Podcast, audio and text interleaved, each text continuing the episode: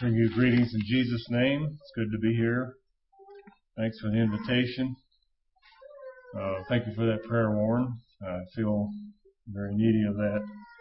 There's something that, that I thought about in our Sunday school lesson, and whatever your name is, the teacher there, thank you for doing such a fine job with that.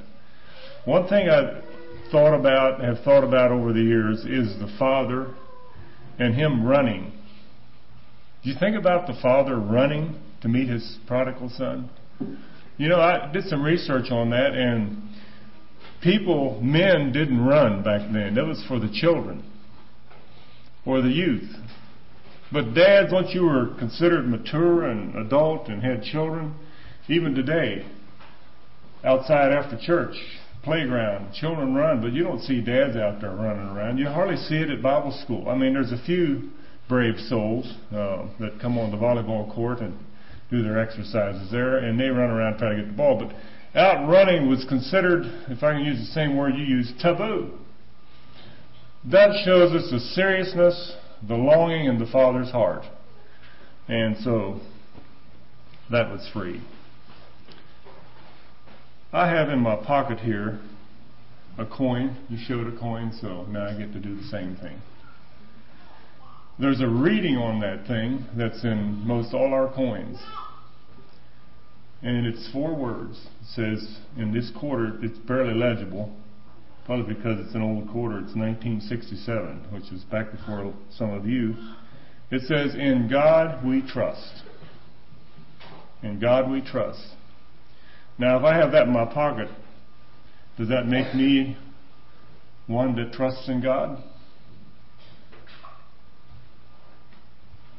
Title of my message is Doubtful, and I struggled long and hard trying to think of what the Lord would have me speak. And there's so many things, and maybe to you it sounds rather negative, but here's a small, small reading that comes from a Quaker. It says an old Quaker got the best of an argument with a young believer. Thank you, brother with a young unbeliever. The young man said, that he would not believe in the existence of God he could not see. And the Quaker said, Didst thee ever see France? No, but others have. And my reason allows me to believe France exists based on the testimony of others, replied the young man. So the Quaker said, Didst thee ever see thy brains? Of course not. Didst thou ever see anyone who has seen them? No, sir. Dost thou believe thou hast any? Put some doubt in his mind. Doubt. And we think, we don't have that problem, or do we? Anybody ever doubt the existence of God? Anybody ever doubt their salvation? Come on, be honest. Stick them up. If you're honest, you were doubting, you have doubted on your salvation. I'd like for us to turn to Matthew 14.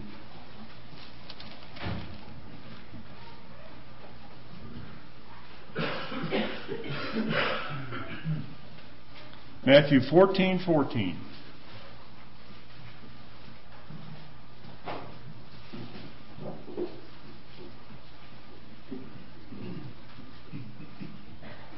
Matthew 14, 14. I'm kind of cutting in. And Jesus went forth and saw a great multitude and was moved with compassion toward them, and he healed their sick. And when it was evening, his disciples came to him, saying, This is a desert place, and the time is now past. Send the multitude away, that they may go into the villages and buy themselves victuals. But Jesus said unto them, They need not depart, give ye them to eat. And they say unto him, We have here but five loaves and two fishes. He said, Bring him hither to me. And he commanded the multitudes to sit out on the grass. And he took the five loaves and the two fishes, and looking to heaven, he blessed and brake and gave the loaves to his disciples, and the disciples to the multitude. And they did all eat, and were filled. And he took up of the fragments that remained twelve baskets full. And they that had eaten were about five thousand men, besides, or not counting, women and children. Then the scene changes, but it's right after. And straightway, verse 22, Jesus constrained his disciples to get into a ship. I don't know if it was all 12, it just says his disciples. I'm thinking it was the majority of them. And to go before him onto the other side where he, while he sent the multitude away.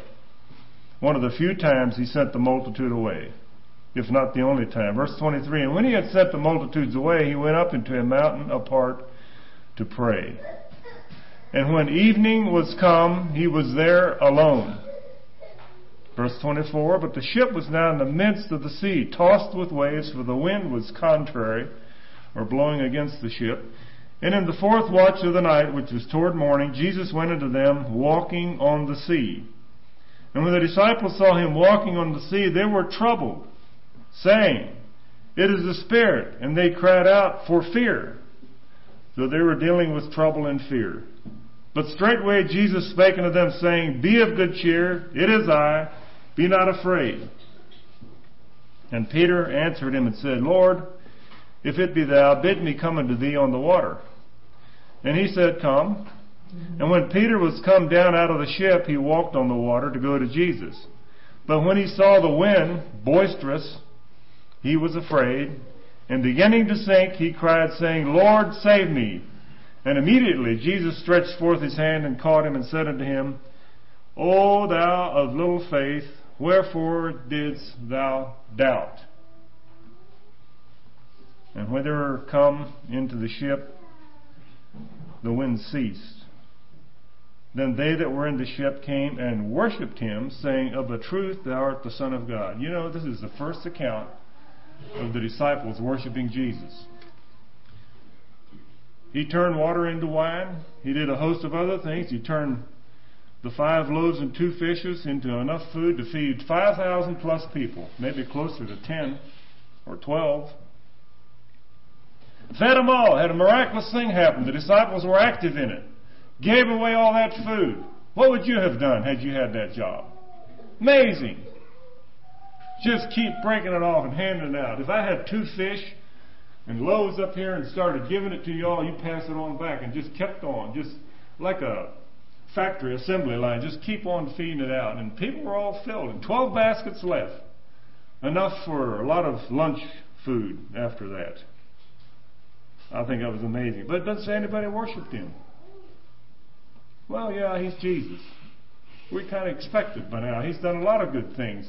But when the storm came and fear arose and they were doubtful, and you notice Peter said, Let me come out there. Impetuous Peter. He wanted to be on the inside circle. He Jesus said, Well, come on out. And I'm not sure how far away from the boat. I always thought it was two or three feet, but I wonder if it was more like a hundred feet out there. And Peter was striding along there, top of water. Wow, this is amazing.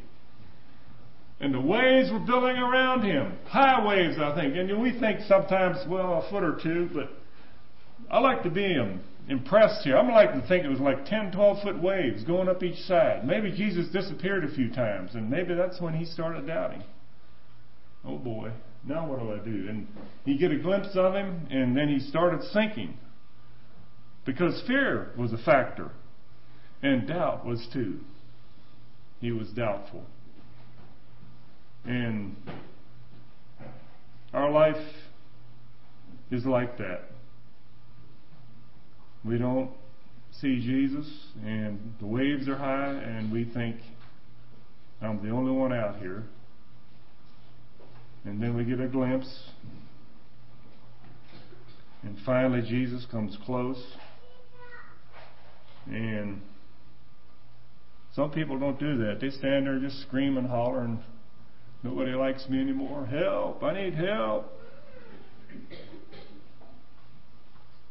I read a quote not so long ago that a student, a student in school when they're going through a test, they're usually silent. Good advice. Instead of belly aching about it, maybe it's best we remain calm and silent. Peter was pretty verbal. It says in verse 30, and beginning to sink, he cried, Lord, save me! I don't think he said, Lord, save me. I think he bellowed it out pretty loud, if that's the word you use out here. I think he shouted it out. Because the waves were boisterous. You ever been on an ocean when there was a storm or brewing? I had the privilege of going deep sea fishing with a company I had worked with years ago. And and the storm, it wasn't really a major storm, but it was a lot of wind involved. I mean, it wasn't like thunder and lightning and clouds, but the wind picked up. And that boat started rocking and moving around, and it was noisy. It wasn't only noisy from the wind and the waves, but it was noisy from people going to the side of the boat getting rid of their lunch. It was pretty rough and nasty. And I think I was thinking along that line with this. Uh, it was a noisy thing, so I think Peter shouted it out, Lord, save me, in verse 30. And Jesus caught him and said unto him, and I don't think Jesus was shouting, uh, because he was right there. I don't think Peter was deaf. Peter, why did you doubt? I'm right here. And the storm was still brewing. And you know, sometimes we think, well, Peter was saved there and everything just went calm. But you know, it didn't get calm. In, in this account, and in, I think, Luke's account, or maybe it's Mark, both accounts, it says when Jesus stepped into the boat, shoom, everything went smooth. Just calm and smooth as silk. Isn't that amazing? I'd have liked to have been there. I think that changed them men. They worshiped him, it says. I don't know how they worshiped him. I don't know if there was room on that boat for all of them to kneel before him or not. But it says in verse 33 they came and worshiped him and sang of a truth, Thou art the Son of God. Thou art the Son of God. Webster defines doubt this way to hesitate to believe, to question, uncertain, unconvinced, to be distrustful of, to be distrustful of. And you know, I was reading, trying to find how many people in the Bible doubted, and it's just about all of them. And that, I don't know if it's a good, good thing or not, but it, it made me feel pretty good because I have struggled with doubts, especially, especially when you have issues of life pressing down on it, on, on you, on me. Um, there's just like, why, where are you, Lord, in this whole mix? And we struggle to find reason for what's going on. And the Lord just says, Why are you doubting? I'm right here. Trust is a reliance on integrity, veracity, to expect, to hope, to believe, is the definition according to Webster.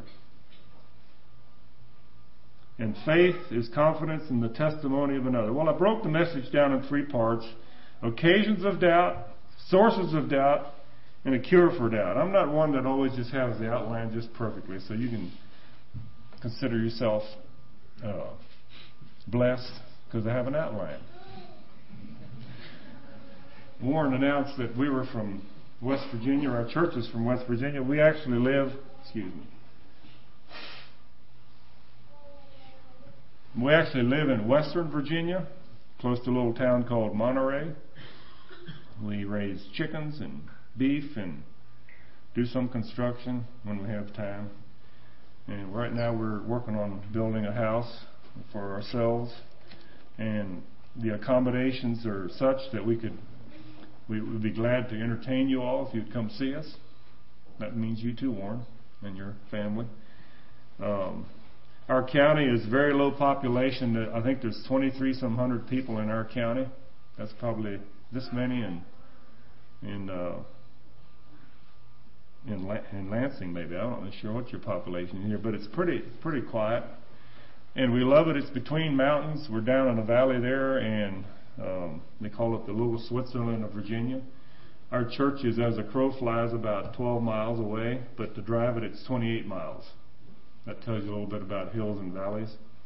And we would love to have you come. The title, the name of our church is Boyer Hill Mennonite, and we have about attendance of 30, 35 or so there, and probably half the congregation are first generation Mennonite, if I can say it that way.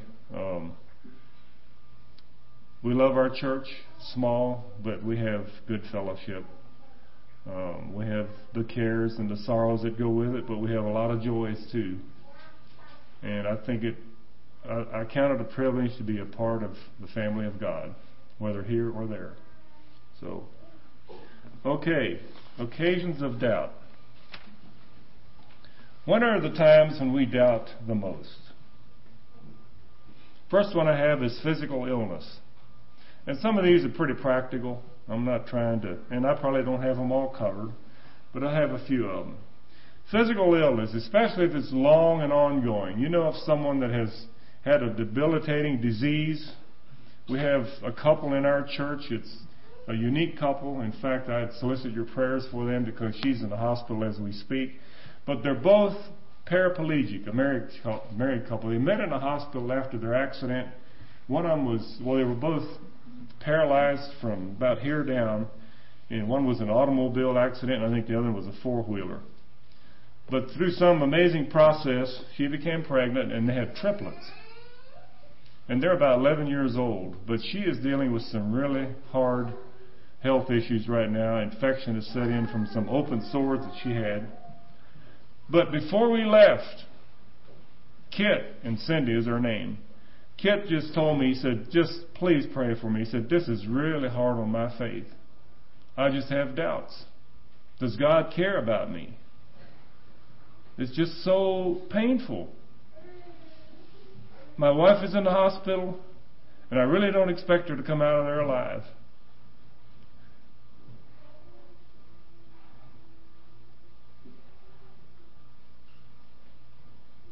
Physical illness long and ongoing.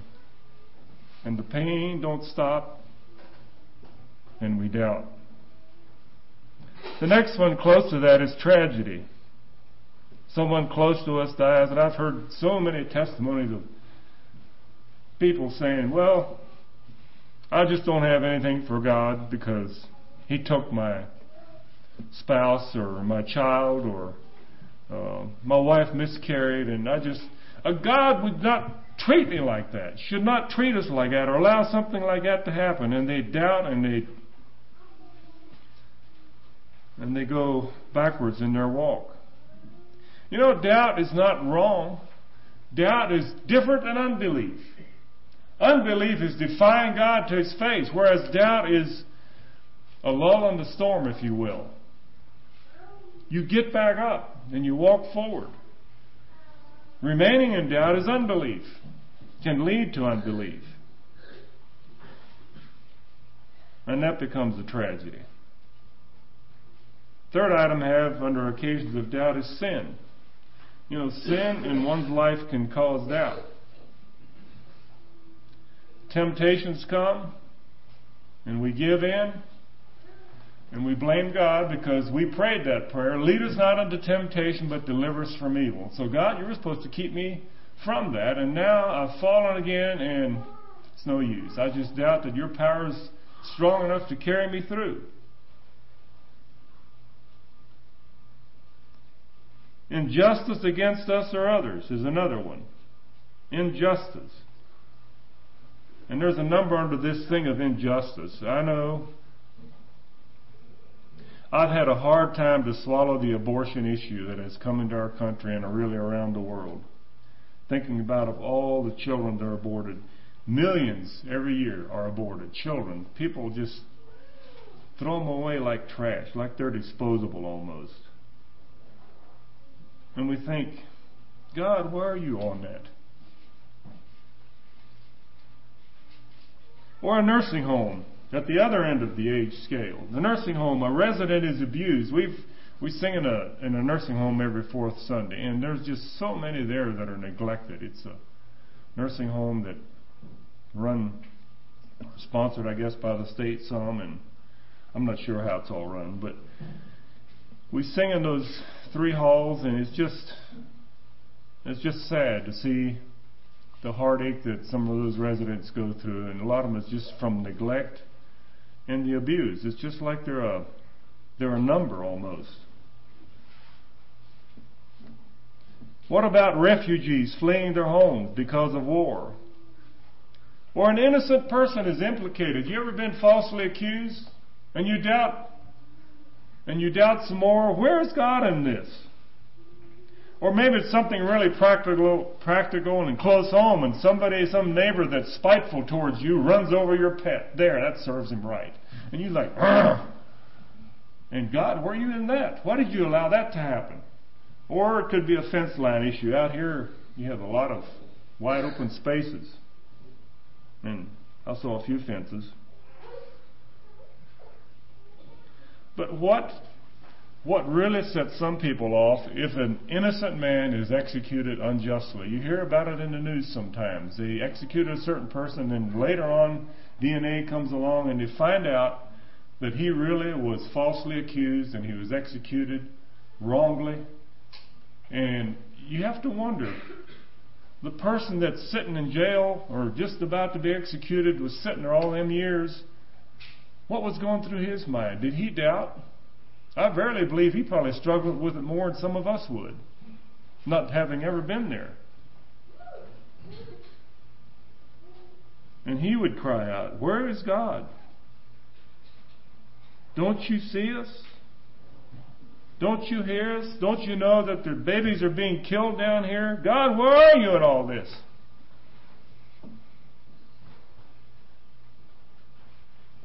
You know, there was a man one time that was executed falsely. In fact,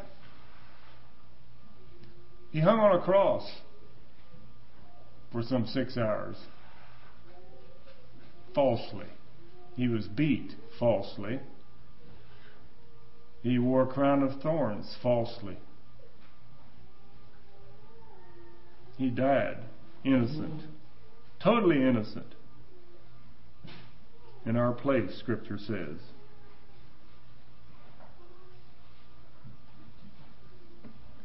But when we're taking the test, the student is silent. You know, I, when you read about that account when Jesus went to the cross, the thing that really probably has affected me the most in that whole story is how Jesus knew. I'm not sure how old he was when he knew, but he knew he was going to the cross. And if we, any one of us, would, would know that in a week from now, authorities will come get us and take us and nail us to a cross and set us up for all the world to see, and we would die there for our faith. What would be like this morning? Imagine the grief and turmoil, the anxiety, the stress on your mind would be more than your mind could hardly bear. But Jesus knew it.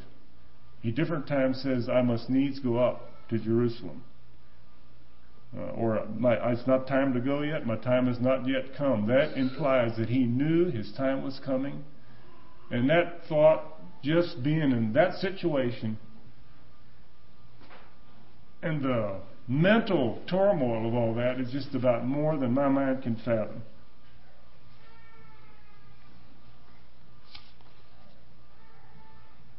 Doubt can also come when there's family issues.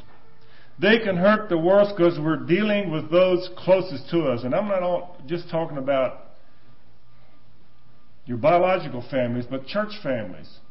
Doubts can come in. And that's really what causes some church splits. First thing you know, we we assume and we doubt what somebody said and we pick sides and first thing you know there's this thing going on. And every time you have that what do you get out of it? Friction? Debate? Um, just thankful y'all don't have that at this church. Do you? Every church has them nobody's exempt from them i'm telling you but it's all how you react to it. If you're a prodigal son or if you're the older son, there's a two option thing.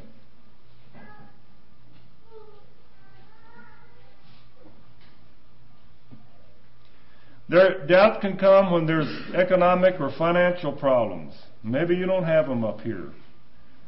In our neck of the woods, it becomes pretty real sometimes. The poor that we have among us. We think, how are we going to make our payments, Lord? The taxes are due and another hospital bill. The groceries just keep going up and up. And what's going on? Doubt, doubt, doubt. And there's less in God we trust. You know, it's amazing that's still on there. I know people have been trying to take that off, but our forefathers, some forefathers, thought that was important, put it on there. I think they realized the need of it.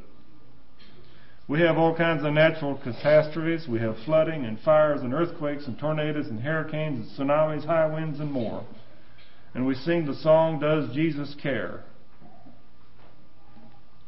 A number of years ago, there appeared in the New York Magazine an account of a Long Island resident who ordered an extremely sensitive barometer from a respected company. It gives a name, but I can't pronounce it. When the instrument arrived at his home, he was disappointed to discover that the indicating needle appeared to be stuck pointing to the sector marked hurricane.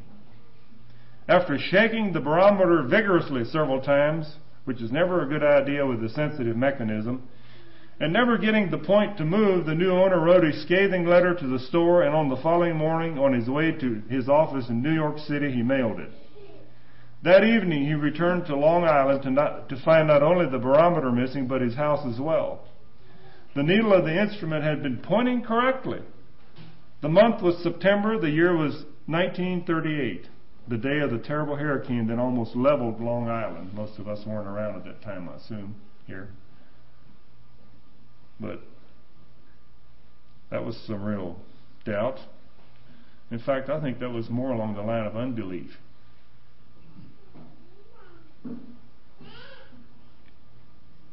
We read Isaiah 12:2 and it says, "I will trust and not be afraid." Pretty simple. Seven letters there, seven words that we can say. Well, that's some of the um, see now. I said I was doing that's some of occasions we have doubt, some of the sources of doubt. The next one, sources of doubt. What is the greatest source of doubt? The devil himself. He came to Adam and Eve. First couple.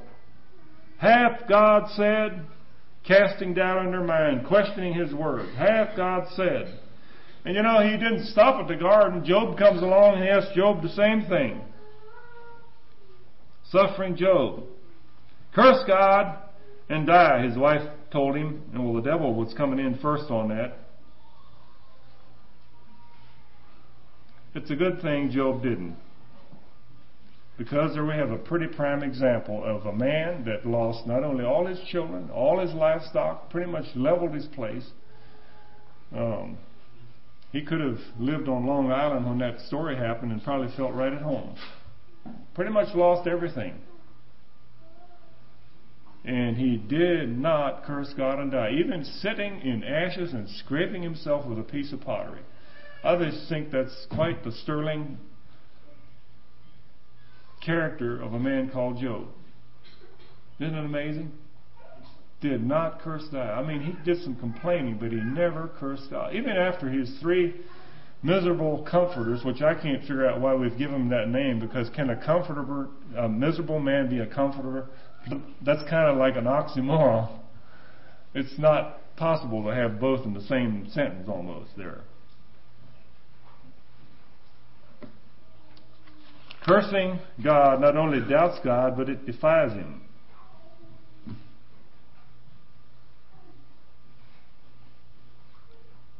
First Peter 5 8 says, Be sober, be vigilant, which means careful, alert, on your guard, and wide awake. Because your adversary, the devil, same person that was in the garden, same person that come before the Lord when Job was going, getting ready to go through his deal. It says, because your adversary, the devil, what's he like? Anybody want to venture? What is the devil like in that scripture? A lion. What kind of lion? A what? Seeking who may devour, but what's the lion doing? Roaring. Roaring! Not a quiet lion. Devil is like a roaring lion.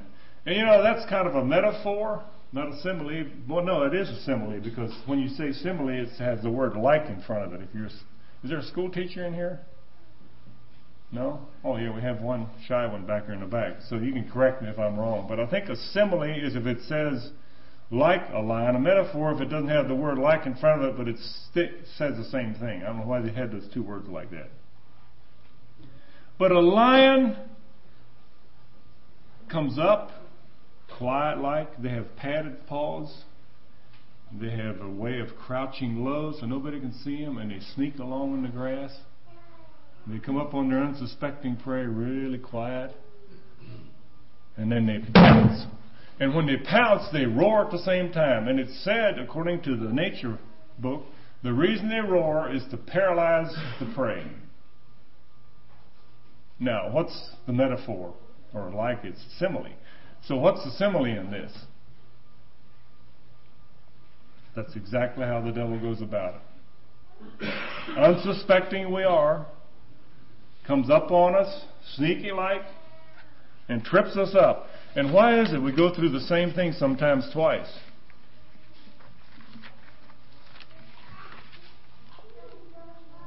We think we've learned our lesson, and the devil comes and pulls the same trick on us. And I think sometimes we give him too much credit for doing damage to us when it's really we're not walking close to the Savior on this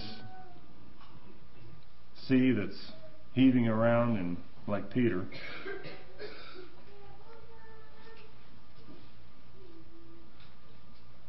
Oh, and I forgot to add this. A lion roar will sometimes paralyze their prey, paralyze the inability to act.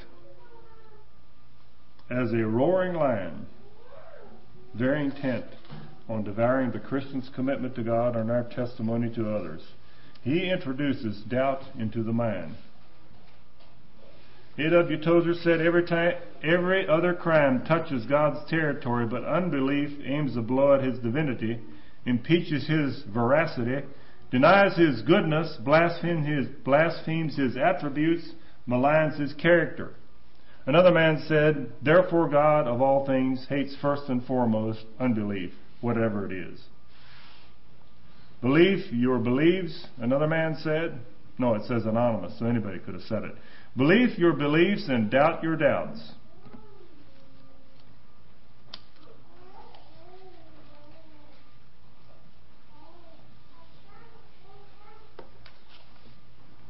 Another source of doubt is the world. The world. And that's like a magnet for a lot of us because we have all that influence around us. And the electronic age has brought it even closer into our homes and churches. And we deal with it at our church. We deal back in the hills. We deal with it out here at Bible school, and I'm sure you deal with it at this church. The electronic, electronic age has hit us, and the influence that comes with it. And I, I grew up in an age where we had none of that, but the TV came in before, a few years before I showed on, come up on the scene. And I don't really feel like I'm that old. I'm not sure how all that happened so fast. But the TV came in, and my dad was adamant that we are not to go to the neighbor's house to watch TV. We go to a store, and he was adamant, stay away from that thing, don't watch it. Can't see it. It was an evil, evil, evil thing. And now we pull out this little phone, and you can see just about anything you want to pull up on that thing. What's the next generation going to be like? And we have people coming along with another idea that, you know, we think marriage, husband, wife, family is the most ideal, is the Bible way of doing things. It is the correct way. It is the right way. And I have those in my generation, grew up in the same church I went to, saying, God wants me happy. He don't mind that. I can divorce, and I can remarry. And they list this long list of attributes that they think God would let them come on into glory with that kind of a philosophy. God wants me happy. And me and Jesus. It's me, me, me way up here, and it's not like the prodigal, I have sinned. I've done wrong. I am wrong. One more source of doubt for the Christian is spiritual immaturity Spiritual immaturity. James 1 8 says, A double minded or two faced person is unstable and unreliable in all their ways. Doesn't make for a strong, committed, trusting Christian. Paul declared that when a Christian doubted sound doctrine, it was because they are children in the faith and are easily deceived, according to Ephesians 4.14. You can look that verse up. What is the cure for doubt? My last point. I mentioned doubt let go becomes unbelief. First step to the cure for doubt. Confess the doubt to God as sin because that is sin. Cry out like Peter did, Save me, Lord.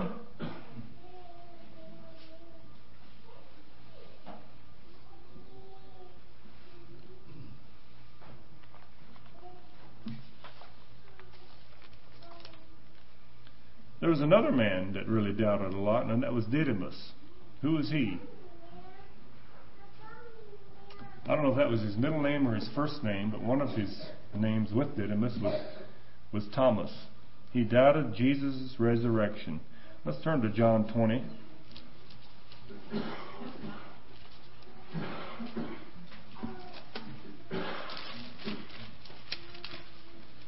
John 20. Starting at verse 24, I believe it is. 24 through 29. But Thomas, one of the twelve, called Didymus, was not with them when Jesus came. The other disciples therefore said unto him, We have seen the Lord. But he said unto them, Except I shall see in his hands the print of the nails, and put my finger into the print of the nails, and thrust my hand into his side, I will not believe.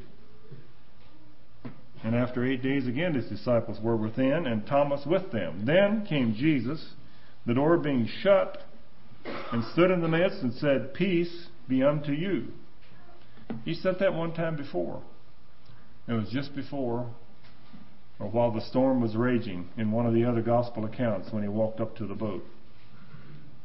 Then saith he to Thomas, Reach hither thy finger, and behold thy hand, my hands, and reach hither thy hand, and thrust it into my side, and be not faithless, but believing. And Thomas answered and said unto him, My Lord and my God. Jesus saith unto him, Thomas, and this is for us, because thou hast seen me, thou hast believed, and thou hast believed. Blessed are they that have not seen and yet have believed. We're blessed. We are blessed today if we believe, because we haven't seen his sides and his hands and his feet that were pierced. Not yet. Not yet, but there's a day coming, and I can't hardly wait. Verse 30 says, And many other signs truly did Jesus in the presence of his disciples, which are, not, which are not written in this book. But these are written that ye might believe that Jesus is the Christ, the Son of God, and that believing ye may, ye may have life through his name. Believing. And that brings me to the second point, the cure for doubt, which is in, I just read part of it, and that is study the evidence for the Christian faith. We have the resurrection of Christ. You will not find any obituary anywhere with Jesus' name in it. It's not there. He rose. He's at the right hand of the Father. We have post resurrection experiences in the Bible. It transformed his disciples. And by the way, since his resurrection is true, it validates everything else that happens with his disciples. Not only with Thomas here and putting his hand in his side, but everything else that happened. First is confess it. Second, study it. Third, make certain of our salvation. Hebrews 6, I'd like to turn that, verses 1 through 12. Hebrews 6, verses 1 through 12.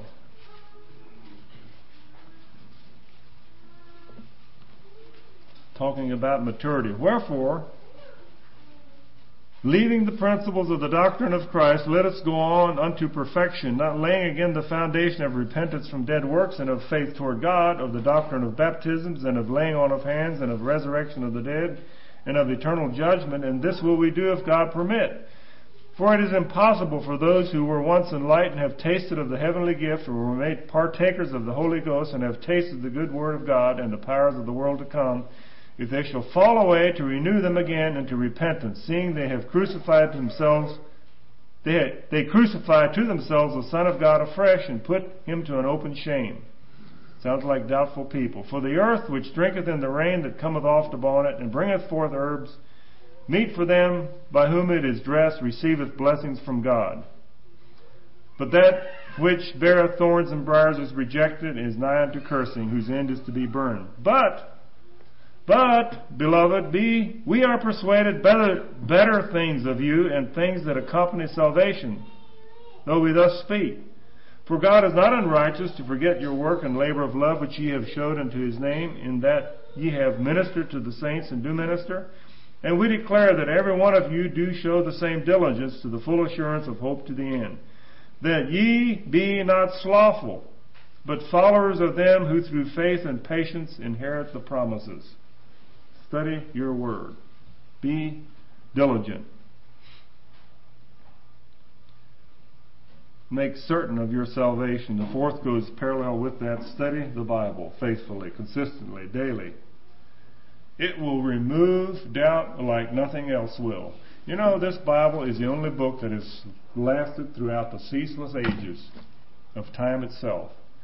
And Jesus said his word will stand forever. That should remove all doubt. It is the only book we can live by and have peace by. The last one I have is prayer. And there's a lot of scripture for that.